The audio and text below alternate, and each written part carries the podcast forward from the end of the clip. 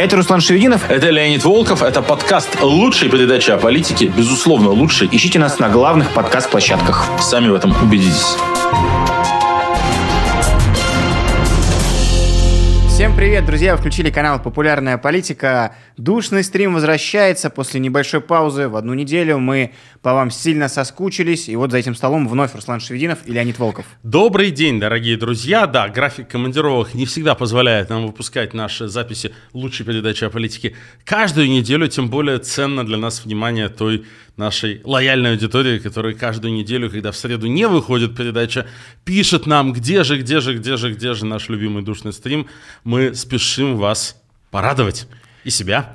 Новым выпуском речь будет о очень душной теме, о том, как устроена в целом региональная политика в России – и с чем ее едят, и почему, несмотря ни на что, она где-то еще продолжает оставаться конкурентной, даже в тех ситуациях, когда, казалось бы, все-все-все-все-все давно уже зачищено. Вот хотим с Русланом сегодня и с вами вместе разобраться в феномене а, относительно самостоятельной региональной политики в России. Почему, когда в Москве уже все ходят строем, и там Москва больше напоминает Чечню, где-то что-то еще до сих пор мы видим какие-то отголоски каких-то, значит, самостоятельных а, политических а, баталий. Почему это происходит?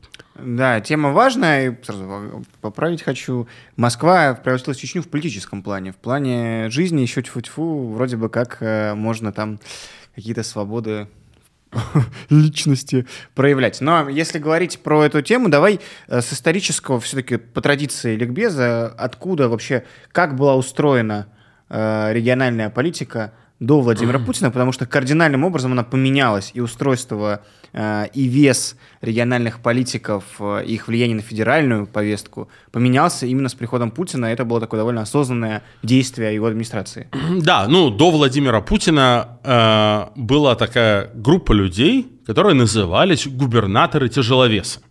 Главным из них был, конечно, Юрий Лужков, мэр Москвы, кстати, надо тут заметить, что слово мэр Москвы как бы неправильное. Он на самом деле не мэр, то есть не глава местного самоуправления, mm-hmm. а именно губернатор, глава субъекта федерации.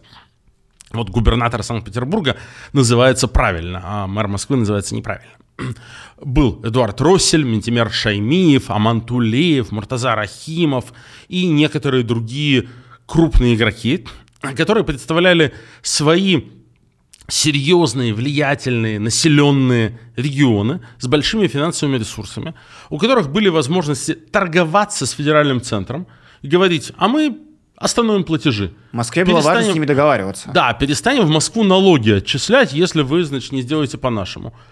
И Э, они представляли собой громадную политическую силу. Они контролировали медиа в своих регионах, политические партии в своих регионах. В общем, при том, что большинство из них были, называя вещи своими именами, просто жуликами. Угу.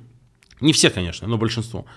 При этом они были самостоятельными политическими э, игроками, которые опирались на финансово-промышленные группировки, на там, нефтедобывающие, ресурсодобывающие компании – как там, на уголь в Кузбассе, на алмазы в Якутии, имели свои банки, свои медиахолдинги, свое все. Ну вот там, кроме армий, а, хотя иногда и армия. И армии тоже имели, им, да. и, и, и, имели все свое. А потом этого не стало. И это было важно, потому что на первые выборы, где пошла тогда еще не называвшаяся «Единая Россия», но партия Владимира Путина, им противостояла как раз партия э, Лужкова-Примакова, которая состояла из сильных региональных элит, которые шли своим вот этим вот блоком.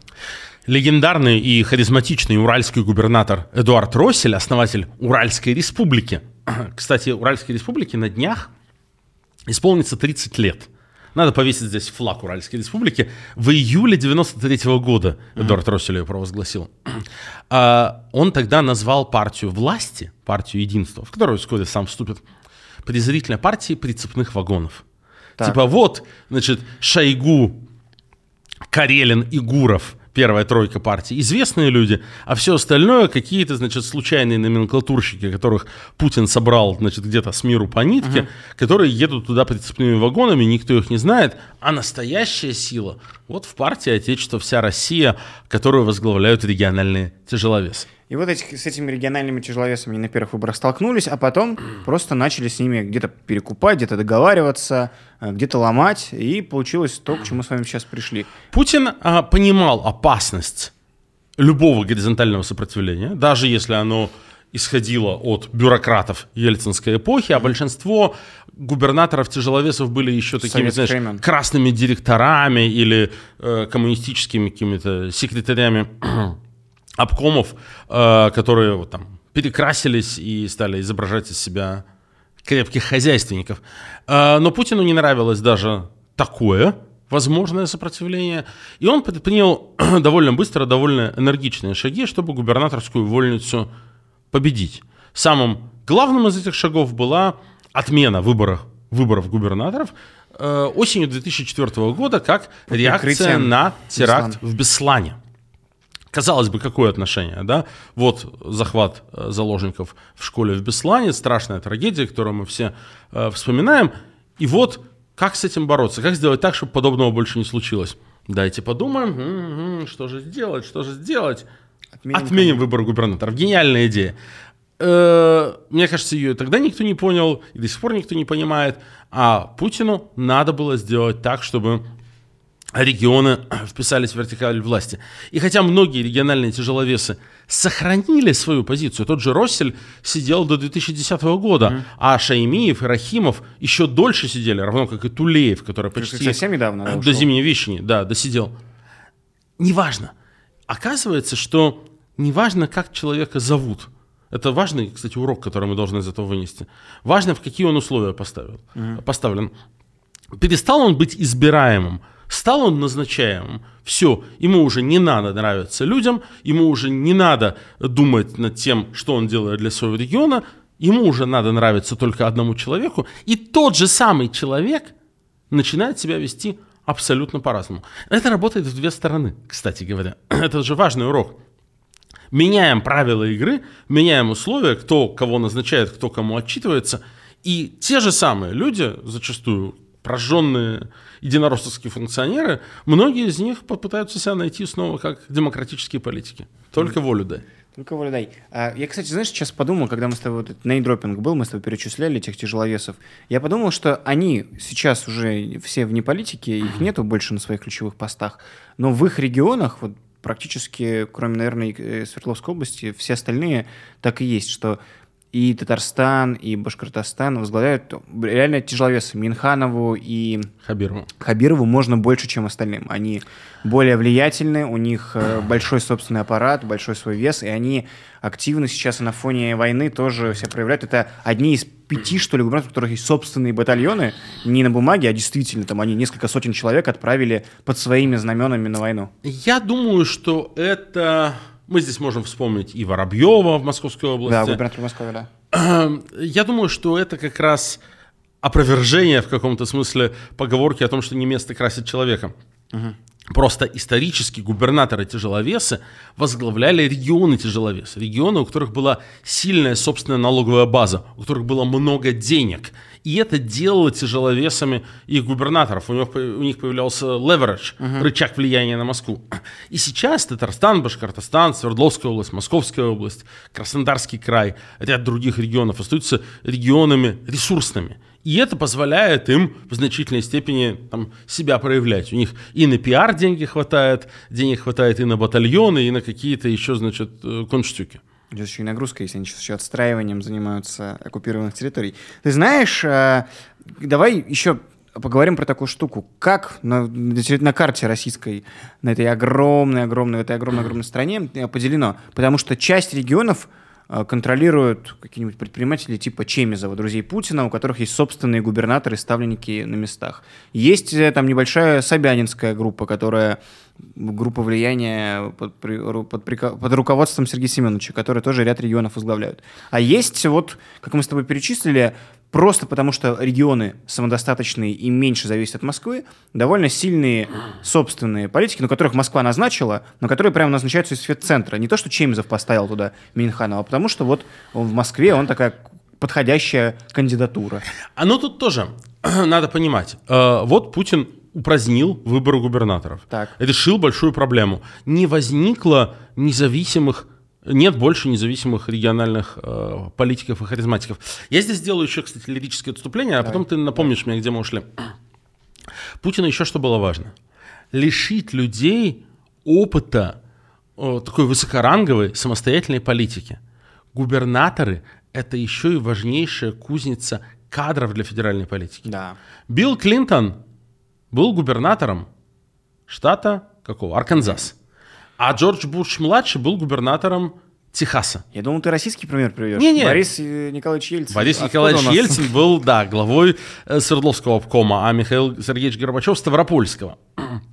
А Егор Кузьмич Легачев Томского и так далее. Но то есть, в конкурентной политической системе люди, которые проходят опыт выборов, закаляются и так далее, потом они естественным образом э, поднимаются по ступенькам. И губернаторские выборы в федеративном государстве, и это не, не только Америку можно приводить в пример, можно Германию приводить в пример, где скажем, баварские губернаторы, э, э, премьер-министры или, скажем, премьер-министры Северного Рейн-Вестфалия традиционно как бы всегда рассматриваются как потенциальные претенденты на пост канцлера, потому что вот человек выиграл выборы в серьезном, крупном, экономически важном регионе, значит, он уже показал, его уже клевали конкуренты, против него уже были там черные пиар-компании, его уже мочили, он уже умеет как-то в этом выживать. Значит, он уже имеет серьезный задел по политической борьбе перед такими конкурентами, как Путин, который никогда ни в каких выборах не участвовал, в дебатах не участвовал, э, ни, с, ни с какими противниками политическими не имел дела.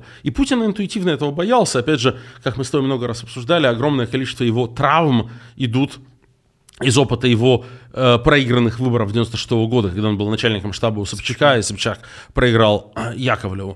То есть Путин понимал большую угрозу, что вот эта живая региональная политика является серьезным поставщиком кадров для федеральной политики. И это он решил на корню убрать. Но, убрав, как заменить? У тебя 89 регионов было на тот момент. Так. И что, значит, надо где-то подобрать. То есть этих мы всех, значит, похерили, надо подобрать каких-то новых и так далее в ручном режиме. Первая реакция была какая? Уменьшить количество регионов. Да. Естественно, это не было простым совпадением. Путин ну, понял, как- тут, наверное, его странно в этом обвинять. У любого человека есть какая-то естественная лень. Как бы, что с этим всем хозяйством сложно управляться. И в какой-то момент они побежали очень быстро э, упразднять регионы. И упразднили шесть. А ты знаешь, э, позволь, просто я тебя перебью. Можно в это- викторину. Кто из наших зрителей сможет перечислить шесть регионов, которые упразднили в ходе административной реформы в первые годы путинского правления? Мне кажется, Сколько сможешь? А, Алтайский край есть? Алта- Что Есть, с Алтаем? с ними ничего не стало. Нет, с Алтаем нет, что-то нет, было. Нет, нет, нет, нет. Я так, так сходу не вспомню. Я знаешь, что Я- хотел я- сказать? да, да, я попробую. Корякский округ, который стал Корякский, да. частью Камчатки. Коми-Пермяцкий, который стал частью Пермского края. Усть-Ордынский и Агинские округа, бурятские. Один стал частью Читинской области, другой Иркутский.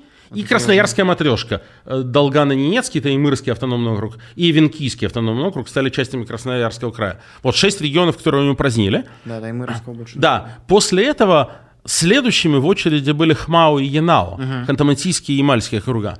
И они побежали их упразднять, типа вливать в состав Тюменской области.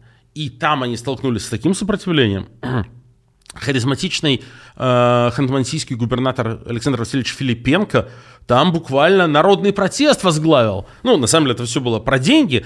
Как бы богатые ханты не хотели делиться э, нефтяными деньгами с югом Тюменской области относительно э, более бедным. Но подавалось это все как просто, значит, мы тут от вас, значит, там отделимся, устроим...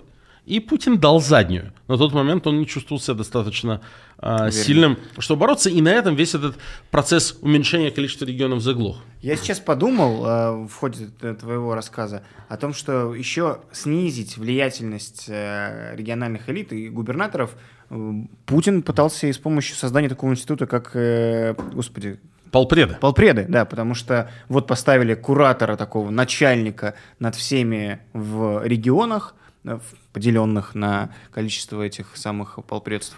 И вот они должны были э, там быть бигбоссами. Но это не сработало, потому что нет сейчас, кто помнит, кто где полпред и какие у него полномочия. Никто Да, этого не помнит. э, это ведь был один из первых шагов Путина. Путин приходит к власти в марте 2000 года, и, по-моему, в мае уже 2000 года он начинает административную реформу, Да. в которой вводит не предусмотренный в Конституции, не конституционный механизм своих, значит, надзирателей, полномочных Смотрящих, представителей да, говорят. о федеральных округах.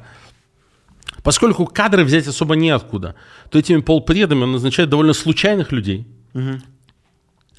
И губернаторы, конечно, воспринимают это в штыки. Э, Был очень показательный случай. Значит, прислали к нам на Урал такого Латышева, э, генерала отставного.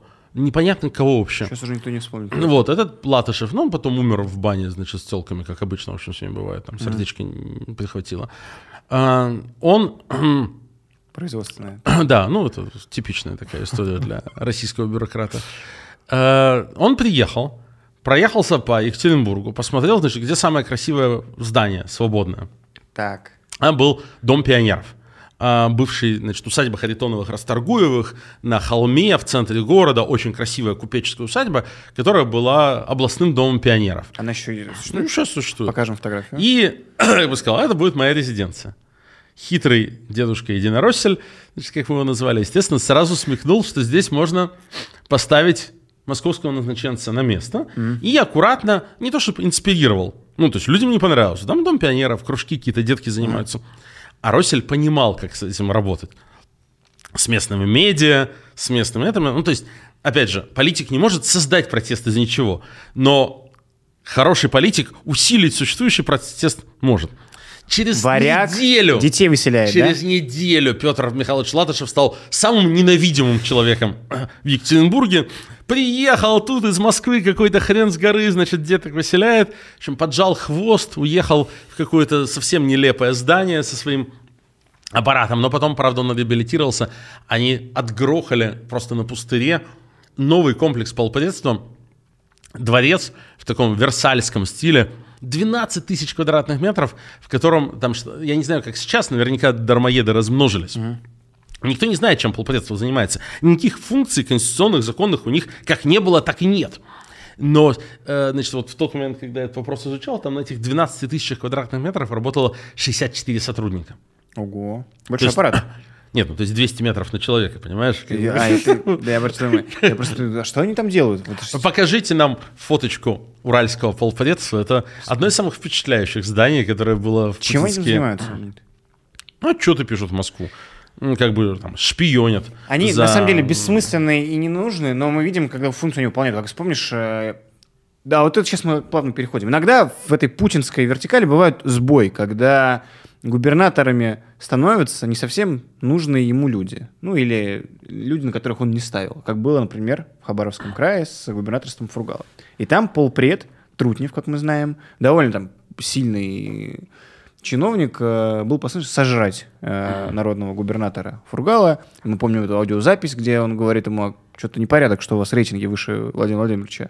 И потом мы помним уголовные дела, и вот э, по-прежнему кадры за решеткой Фургала в СМИ появляются регулярно. То есть, э, Свободу Фургалу. Свобода Фургала, да. Э, Вот тебе пример, когда полпред для чего был нужен и что сделал. Причем он такой сильный Ну, аппарат. слушай, за, за 20 лет они уже потихонечку научились. Но Трутнев, Трутнев один из самых толковых был министров, надо сказать. И Трутнев тоже человек, который пришел еще из конкурентной политики. Он был конкурентным пермским губернатором, который тоже там э, выборы выигрывал и так далее. То есть все-таки, ну, Трутнев э, там, наверное, один из самых толковых полпредов за все время. Окей. А, ну вот, вот пример, когда сожрал, потому что, да, действительно, это сильный аппаратный игрок, не совсем хороший пример.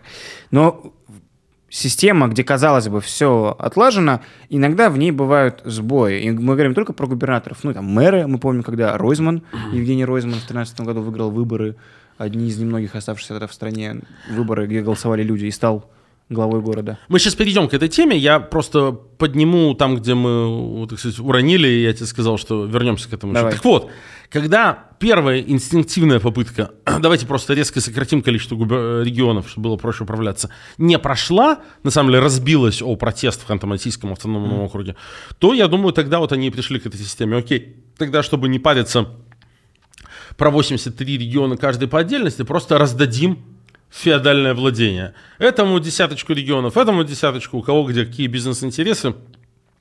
Пусть там везде своих людей э, сажают и как-то уже дальше разбираются, лишь бы вовремя в Москву дани отстегивали. То есть я думаю, что вот эта там современная феодальная система управления регионами, она в каком-то смысле проистекла из лени. Решалась практическая задача. Устранить сильных конкурентов, устранить главную школу э, независимой политики э, региональную сделать так, чтобы не появлялось людей, которые могут вести серьезные конкурентные а, политические кампании. А дальше уже на следующий шаг Путин, как обычно, не подумал. Угу. Мы помним, что он тактика, не стратег.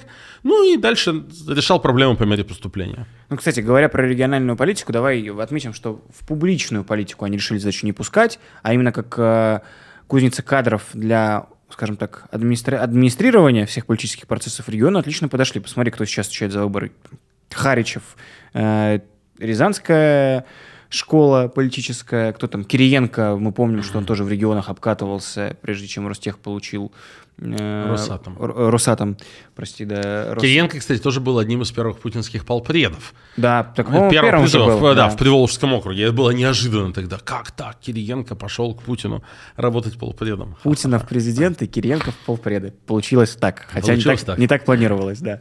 А, ну вот, э, ты, как, ну и Собянин, мы помним, тоже человек из регионов, который потом приехал в администрацию президента, да, руководил да. в Тюмени всем.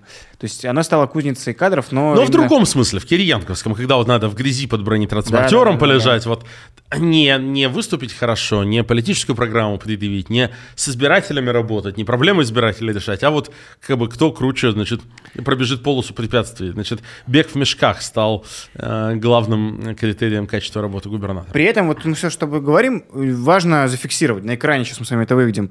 Э, в региональной политике есть собственная есть политика, есть конкуренция именно между элитной. Она как зачищена в плане независимых выборов каких-то свободных медиа практически везде. Но там есть грызня, там есть э, конкуренция. Но, но чтобы ее увидеть, надо спуститься еще на одну ступеньку ниже. Вот. Вот если бы там, ты меня спросил, можешь спросить, что, что является определяющим для российской региональной политики, определяющим фактором российской региональной политики? Леонид, что является определяющим, для, определяющим фактором для российской региональной политики? Я бы ответил, это конфликт мэра и губернатора.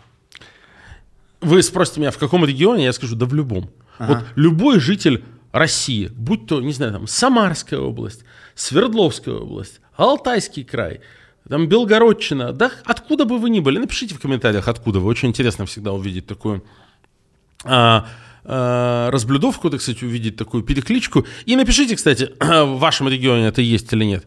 Сталкивался с таким феноменом, ага. как конфликт между губернатором, главой региона, и мэром областного центра. Казалось бы, разные люди в разных регионах, в разных условиях, как грызлись вот там э, мэр Самары и губернатор Самарской области, как грызлись э, мэр Екатеринбурга, губернатор Свердловской области, как воевали между собой, значит, там э, в Омске было дело. Ух, там чуть ли не доходило до... В Приморский край. Мэр устраивал голодовки против губернатора. Угу. Чего только не было. Явно дело не в людях, а в институтах. То есть система была так устроена и продолжает быть так устроена, что эти конфликты неизбежны. И мы много раз видели ситуации, тоже я приведу потом, может быть, даже какие-то примеры.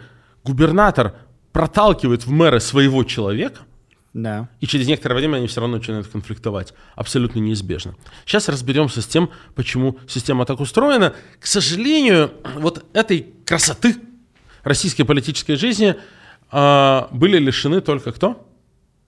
Москвичи? Москвичи. Ну, москвичи, питерцы, питерцы, жители Московской области. Да. Там этого не было. И они, на самом деле, огромное количество сложных сюжетов настоящей политической жизни не увидели, и из-за этого веру в а, политическую жизнь э, в значительной степени потеряли раньше, чем жители российских регионов.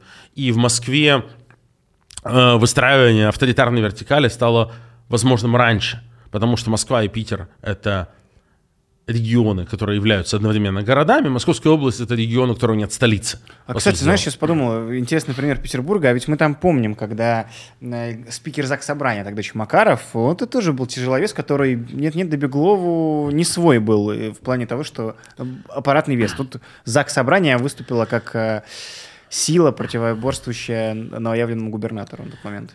Дорогие друзья, вы смотрите лучшую передачу о политике или слушаете ее на любой подкаст-платформе. Леонид Волков, Руслан Шевединов в эфире популярной политики.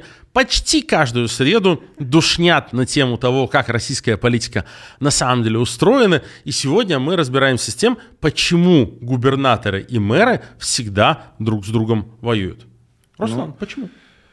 Ну, борьба за полномочия, понятно, потому что заложен конфликт изначально в их, э, в этих самых институциях, про которые мы говорим, губернаторство и мэрии. Ты знаешь, а я еще хочу, вот отвечая, разбираясь в этом вопросе, поднять такую тему, как э, я не знаю, как их называть, региональные, ну, элиты слишком широко звучит, но в каждом регионе практически есть группы бизнесменов, скажем так, которые то с губернатором не договорятся, то с мэром и поддерживают одну из этих двух сил. И получается, что за мэром кто-то там большой стоит, и у него есть ресурс противостоять там, через СМИ или через собственных депутатов э, каким-то решениям губернатора. Либо наоборот, где-то если есть сильный мэр, э, которого ломают с помощью большого админресурса при поддержке крупного капитала в регионе. Во многих регионах есть да, в каждом, наверное, регионе есть такие бизнесмены, задачи, ну, которые должны платить дань либо в мэрию, либо в администрацию и участвовать в разных политических проектах. И вот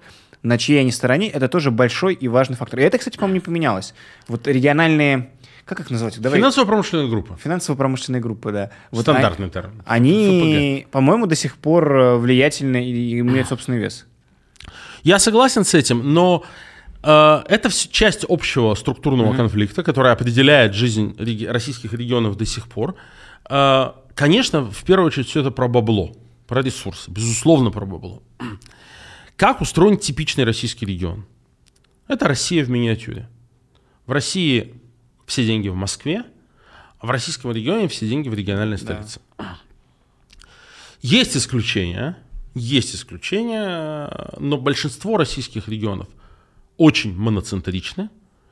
А, большая часть людей живет в региональной столице или ее агломерации, или мечтает туда переехать. А, большинство предприятий, банков, ФПГ находятся в региональной столице или около нее. Большинство денег производится там. Генерируются деньги там, там. а на регион они тратятся. Соответственно, кто бы ни был губернатор, Избранный он, назначенный Путиным, хороший он, плохой. Его задача в значительной степени заключается в том, чтобы высасывать деньги из региональной столицы, большую часть отправлять в Москву, а то, что остается, тратить на какую-то ну, базовую инфраструктуру в регионе, чтобы там совсем значит, все не пришло в упадок. Ну, вот там элементарно. Опять же, на примере знакомого министра Рудолской области – треть населения области в Екатеринбурге, а если брать агломерацию, то еще больше, но создается там гораздо больше денег, но при этом область-то огромная. То есть в Екатеринбурге огромная проблема с качеством дорог, там, с трубами и так далее. Но если ты сравнишь там, не знаю, длину асфальтированных дорог в Екатеринбурге и в области, которая там, по размерам больше, чем Бельгия и Нидерланды вместе взятые, то понятно, что там километров дорог – а, в разы больше. И их поддерживать сложнее. На это надо там гораздо больше денег. Там трубопроводов, магистрали, все инфраструктуры, ну, все, всего, что обеспечивает жизнь регионов. То есть вынуждено надо у региональной столицы забрать, в область отдать. И кто бы ни был мэром, он так или иначе опирается на местные финансово-промышленные группы, на местных людей каких-то, на местный бизнес. И в какой-то момент он начинает довольно быстро начинает понимать, что ему это не нравится. Ему хочется оставить деньги в городе, так он будет больше нравиться жителям, так у него получится что-то сделать, или больше украсть. У кого-то мотивация что-то сделать для жителей, у кого-то мотивация украсть. Неважно, для этого все равно деньги нужны. Иногда и так, и так. Чтобы сделать какой-нибудь классный проект в городе, построить там, не знаю, новый спортивный центр, и на нем половину денег своровать, uh-huh. тебе все равно надо, чтобы сначала деньги на этот спортивный центр остались в городе, а у тебя есть областное начальство, которая их у себя вытягивает и говорит, нет, мы их а, украдем сами, б, в Москву отдадим, чтобы там украли, с, то, что останется, мы, значит, как-то тонкой, тонкой, тонкой, значит, щепоточкой распределим, размажем по всей необъятной области. А большинство областей у нас совершенно необъятные. Все. Как бы неустранимая первопричина для конфликта создана. И неважно, что они все уже давно из одной партии Единая Россия, что они все друг другу лояльны, что они друг друга знают. Неважно, вот там есть много, ну, далеко ходить не надо, в Свердловской области сейчас конфликт между губернатором Куйвашевым и мэром Орловым, которого Куйвашев сам и назначил э, в рамках борьбы с предыдущим мэром Евгением Ройзманом. Там еще же потом был... Ну, там еще были промышленные... Ну, неважно, Высокинский был сити-менеджер, да, не так важно. В рамках борьбы с предыдущим кланом, э, который городом mm-hmm. управлял. То есть ты ставишь своего человека, а он неожиданно, потому что, ну вот, базовый, как бы, экономический, экономический базис работает таким образом, что он начинает с тобой воевать, ты чувствуешь, что он неблагодарная сволочь, и, и пошло-поехало. Эту проблему пытались лечить так же, как Путин лечил проблему с непокорными губернаторами. А устранили же сами... Отменой выборов мэра, да. да. Тут еще есть какой нюанс. Помимо экономического противоречия между мэром региональной столицы и губернатором субъекта федерации – есть политическое противоречие. Россия, ха-ха-ха, является подписантом и никогда из нее не выходила, Европейской хартии о местном самоуправлении. Да, который... В России действует 131 федеральный закон о местном самоуправлении. В рамках этого закона местное самоуправление, то есть муниципальная власть, отделена от государственной власти, а региональная власть является частью государственной власти в федеративном государстве. Независимо избирается снизу и э, не подконтрольна ей. Угу. То есть тут еще и структурно заложен конфликт. Я хочу сказать еще важную вещь. Мы так говорим конфликт, конфликт, и слово конфликт в русском языке оно негативно окрашено. Это классный конфликт. Который, То есть, по идее, должен рождать политическую... Да, мы жизнь. в прекрасной России будущего не собираемся его устранять, мы собираемся ему способствовать.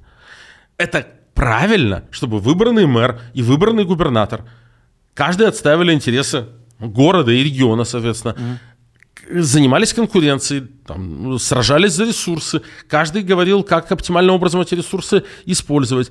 Чтобы мэр зависел только от горожан, а губернатор от жителей всего региона, который выбрали. Это хорошо. Такого рода конкурентные процессы, если они правильно настроены, они работают всем на благо. Но в России, конечно, не так.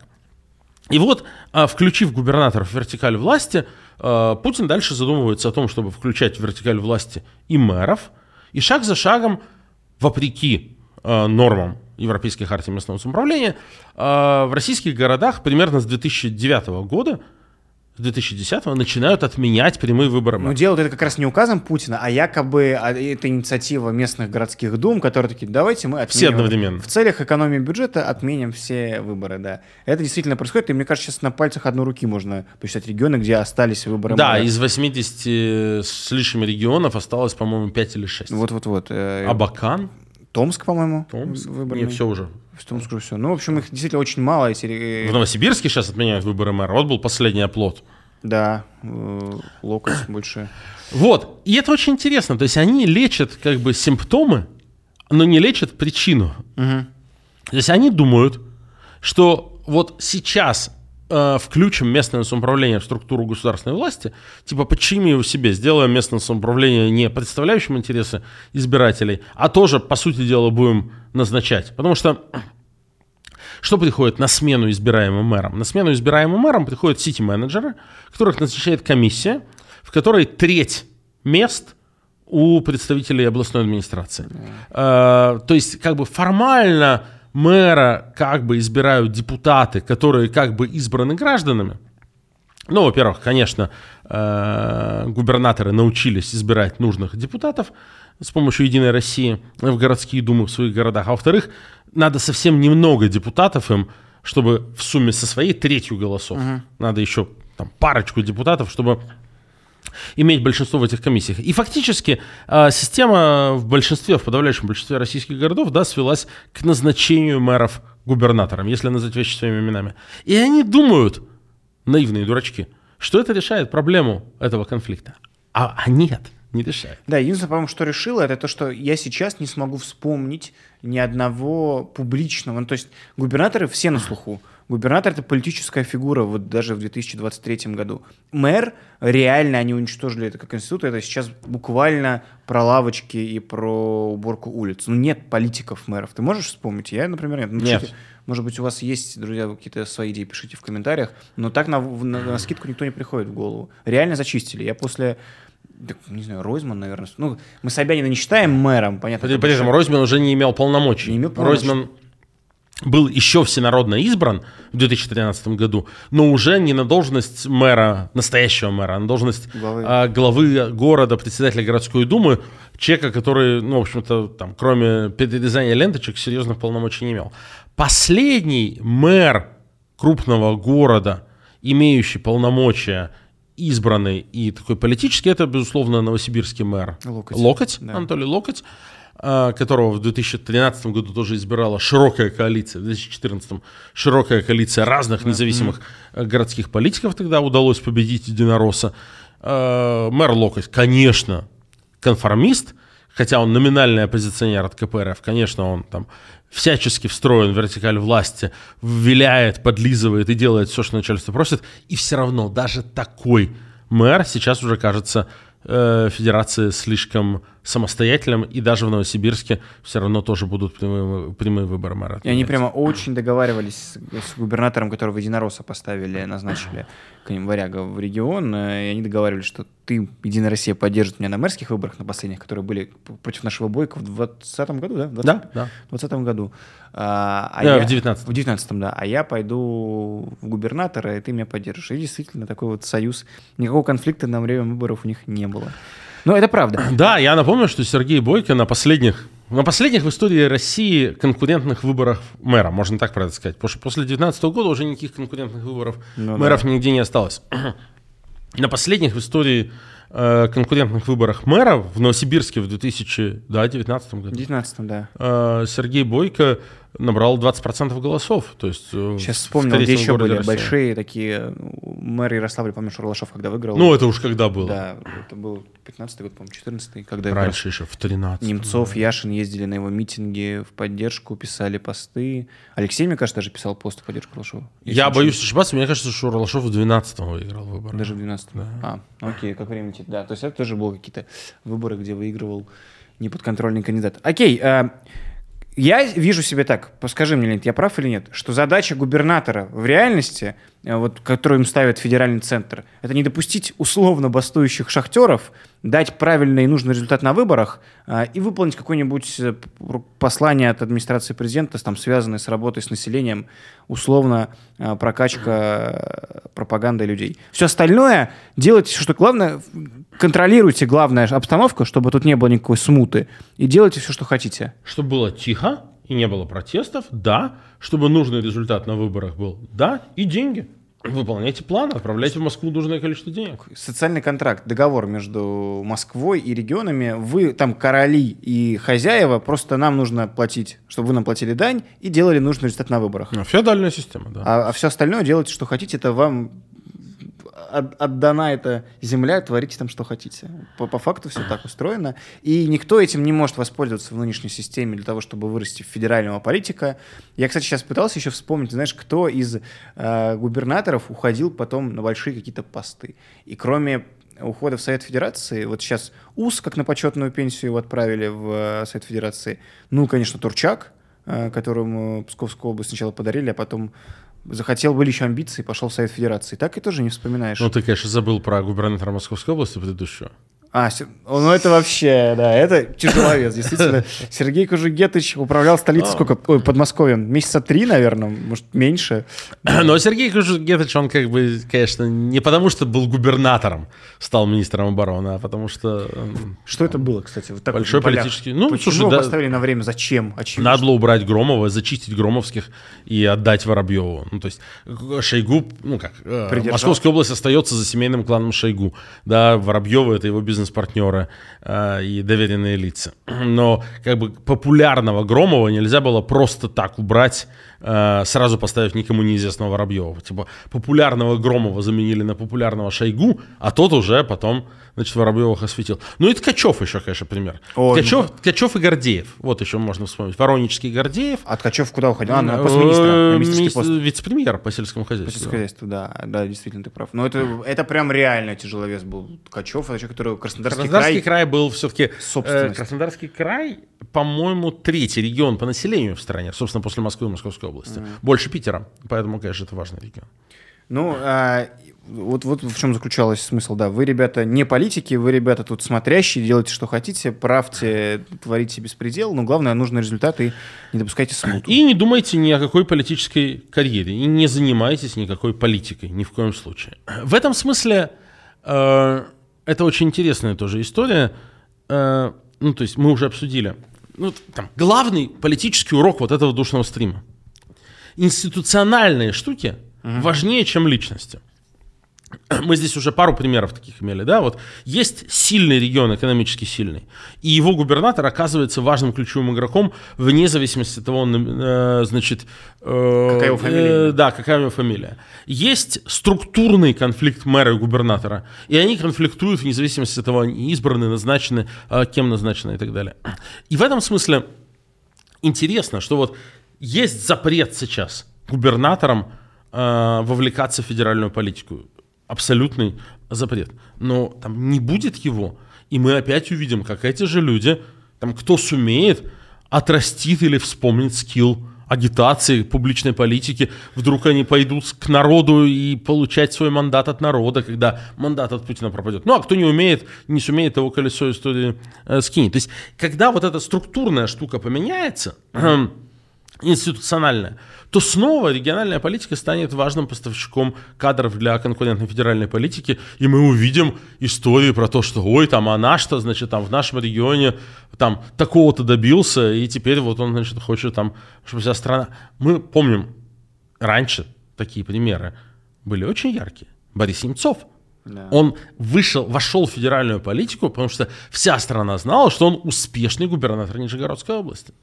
Да, я сейчас, знаешь, вспомнил вот совсем свежий-свежий пример с э, губернатором, прости господи, Гладковым, губернатором Белгородской области, когда он записывал видеообращение, отвечая на призыв э, бойцов русского добровольческого корпуса, э, которые вошли на территорию, взяли заложников. И он сказал, ему сказали, приходи, отдадим тебе заложников, но нам нужны переговоры, и он записывает ролик и говорит, типа, я не боюсь вас и приду.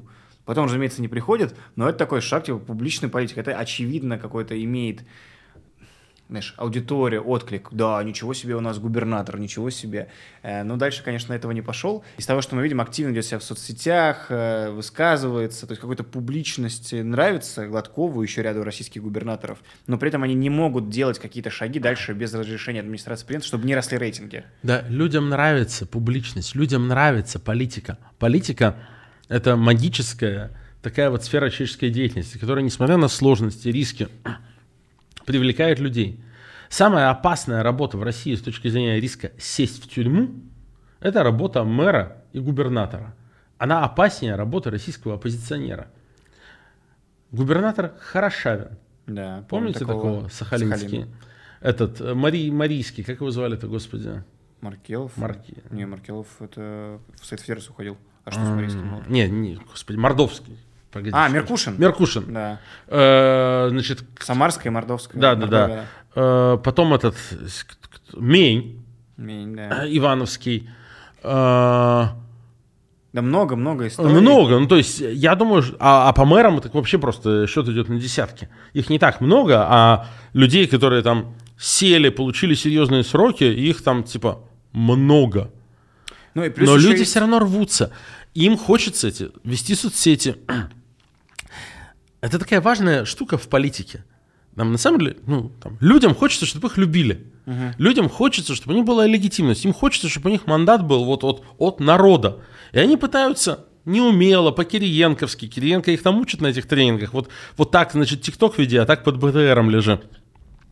Но пытаются. Даже самые нелепые э, обсосы, типа Дегтярева какого-нибудь, пытаются что-то, значит, заигрывать. Потому что ну, так устроена политика. Ты когда это попробовал, вот когда попробовал там поговорить с людьми и почувствовать какую-то обратную связь, чтобы люди тебя на самом деле поддержали. Это такой наркотик, с которого невозможно слезть.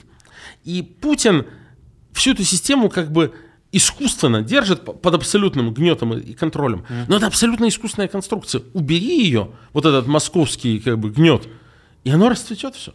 И она расцветет, но знаешь, и у Путина же еще традиция, про которую нельзя забывать, это традиционный ежегодный осенний губернаторопад, как э, именуют это журналисты, когда от трех до пяти, иногда больше количество до 15 губернаторов э, просто отправляются в отставку, тусуются и назначаются новые ставленники из разных, э, чаще всего варяги, в разные регионы. И я думаю, что и в этом году это какая-то вот абсолютно традиция путинская, ставшая обыденностью история. Но это, эта история тоже, э, у нее корни-то институциональные. Э, с тех пор, как сделали единый день голосования в сентябре, да.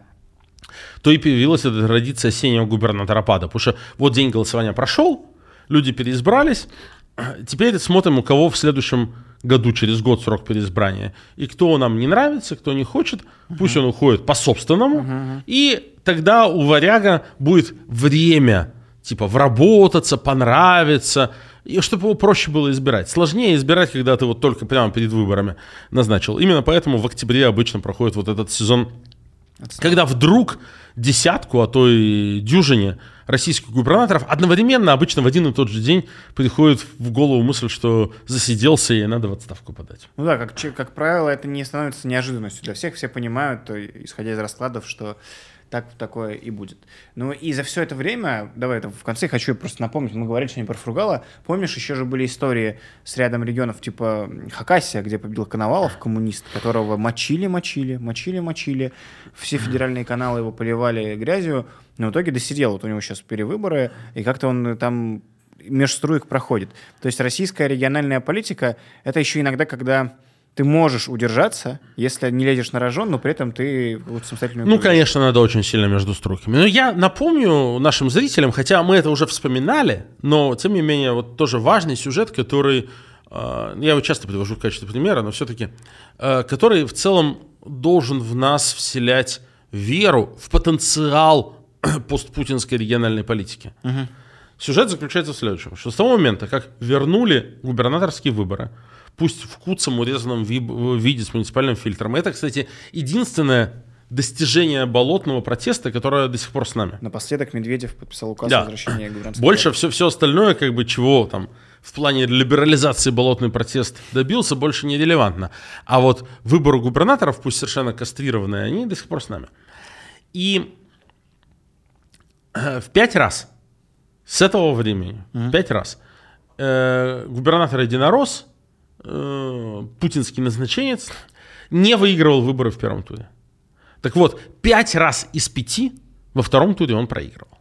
Пять раз из пяти.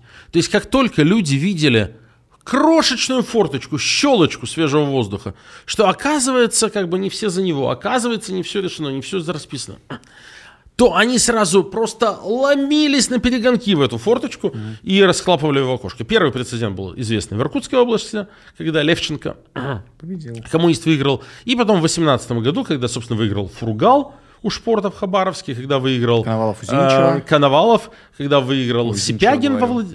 да, кон... когда выиграл Коновалов в Хакасии сам у себя, да. там был смешной, там, чтобы его, значит, э, не допустить его победы, когда стало ясно, что он выигрывал, выигрывает, то а админка заставила сняться всех остальных кандидатов, потому что тогда на безальтернативных выборах, чтобы выиграть, Коновалову надо было набрать, типа, там, э, большинство при какой-то явке.